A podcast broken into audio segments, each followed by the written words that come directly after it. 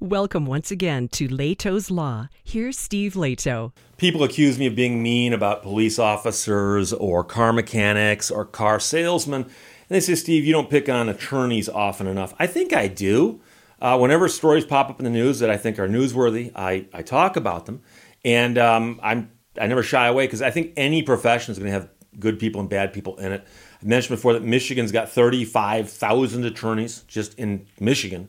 So there's a lot of attorneys out there, and are there bad ones? Yes, there are. So let me tell you a funny story. Trocon sent this me, thanks a lot, from Oregon Live. Zane Sparling wrote this story.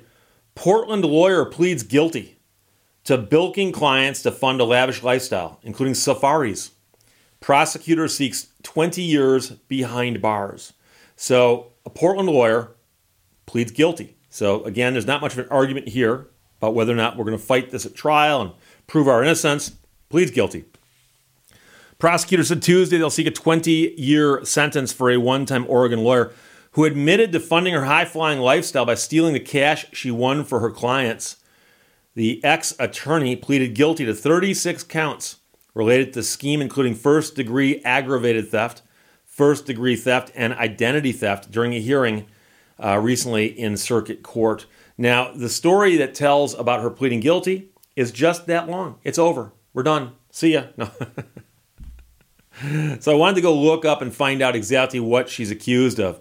Maxine Bernstein wrote a story a little while ago for the Oregonian and says that um, she's accused of stealing money she held in trust for clients and using it to pay off credit card debt and loans and to support a lavish lifestyle that included numerous big game hunting trips to Africa, taxidermy costs that resulted from those trips, other vacations, her husband's photography business, home remodeling, and expensive cigars, according to investigators from the IRS and the FBI. The question is is she smoking those cigars herself or are those for her husband?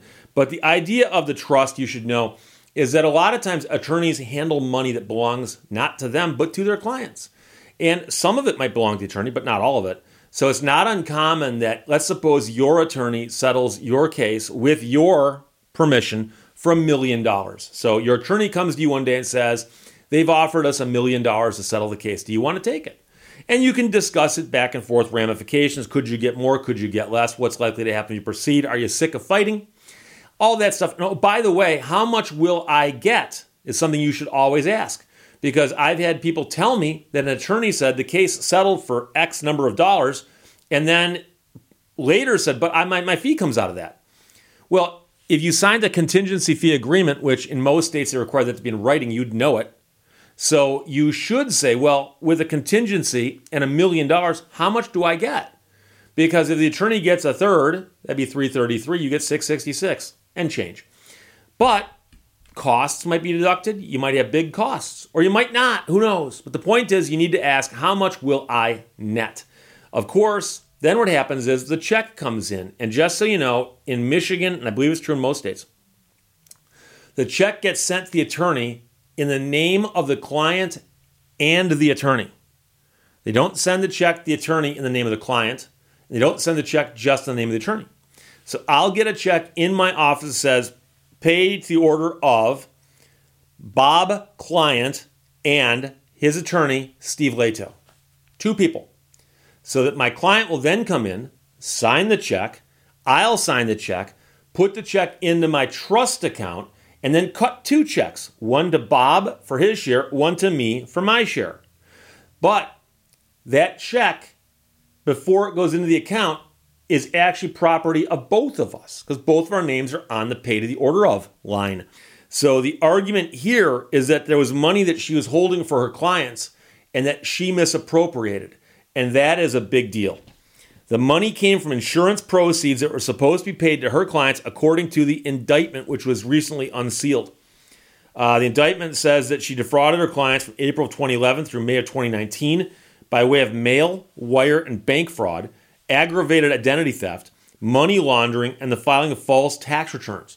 So we can figure out what a lot of this stuff is, but the identity theft, I'm guessing, is that she was endorsing those checks on behalf of clients who didn't give her permission. That's one thing that could be. I'm just letting you know I'm speculating, but that's probably what fits the best here. Investigators say she forged client signatures on settlement documents she sent to various insurance companies, transferred funds without authorization to personal accounts, and lied to clients that the insurance companies were to blame for any delays in settling claims. Many of her clients never received the insurance payouts they were owed. And so that's another issue. If you settle the case with the other side and I'm representing you, they will draft a release, a settlement agreement. They'll send it over to us to review, and we will go through it together. And if we think it is okay and you are okay signing it, you sign it and we send it back to them. They send us a check. Now, here's the thing the accusation here is that she'd get the settlement agreement, sign it herself, and send it back, but she would sign it in the name of her clients, which, of course, is a no no.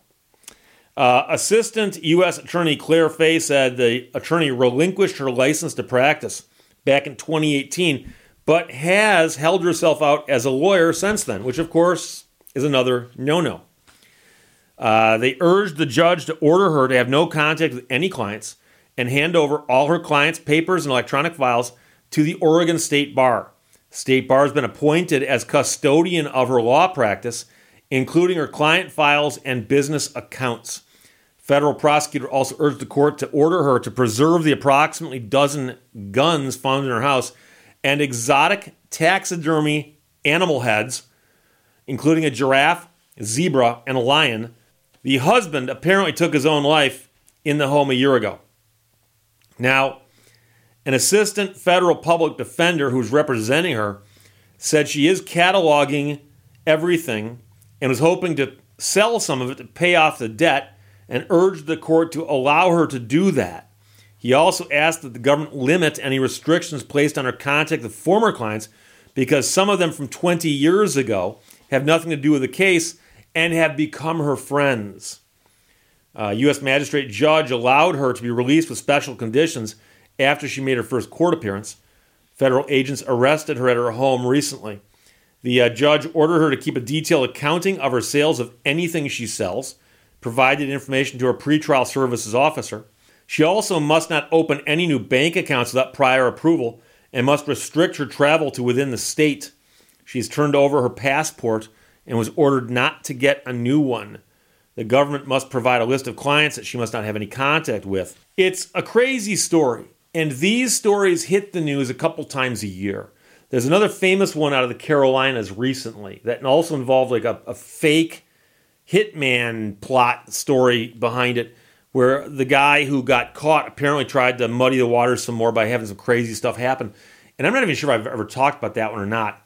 Uh, that one just kept evolving to the point where I'd think about doing a story and something else would happen, and then something else would happen, something else would happen. But this one here is pretty much wrapped up except for the actual sentencing. Prosecutors are looking and asking for her to get 20 years behind bars. She's been practicing law, apparently, they say 20 years She's 53 years old. So if she got 20 years behind bars in a federal system, she probably would serve all 20 and could be behind bars till she's 73 years old. Uh, and you look at this and you go, okay, um, I've heard of people misusing and misappropriating other people's money. And it's quite often that somebody gets in financial trouble and they're going to lose their house or their car or, or they're going to get kicked out of their law office. So they scam some money for that purpose and cover that up.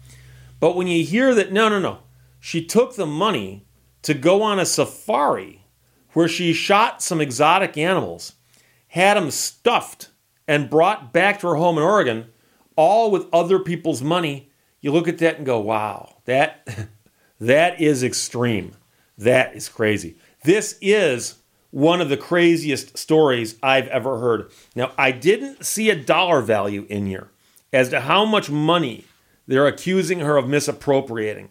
And I suspect that'll come out at the sentencing because one of the things that the court will look at is how much harm was done to other people and whether or not she should be ordered to repay it as part of her punishment.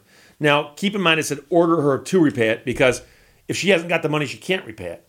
But still, the judge might say, just as an academic exercise, uh, you go to jail for 20 years and you pay restitution of $3.9 million or whatever the number might be. I don't know. But the point is, that could be part of the sentencing. And then, if that's the case, then we'll find that out. But as of right now, uh, pleads guilty, and the feds are seeking 20 years behind bars. Oregon Live wrote the story. Trocon sent it, and I will update you if we find out more. Questions or comments? Put them below. Let's talk to you later. Bye bye. Thank you for watching Lehto's Law. Can you remember who you were before the world told you who you should be?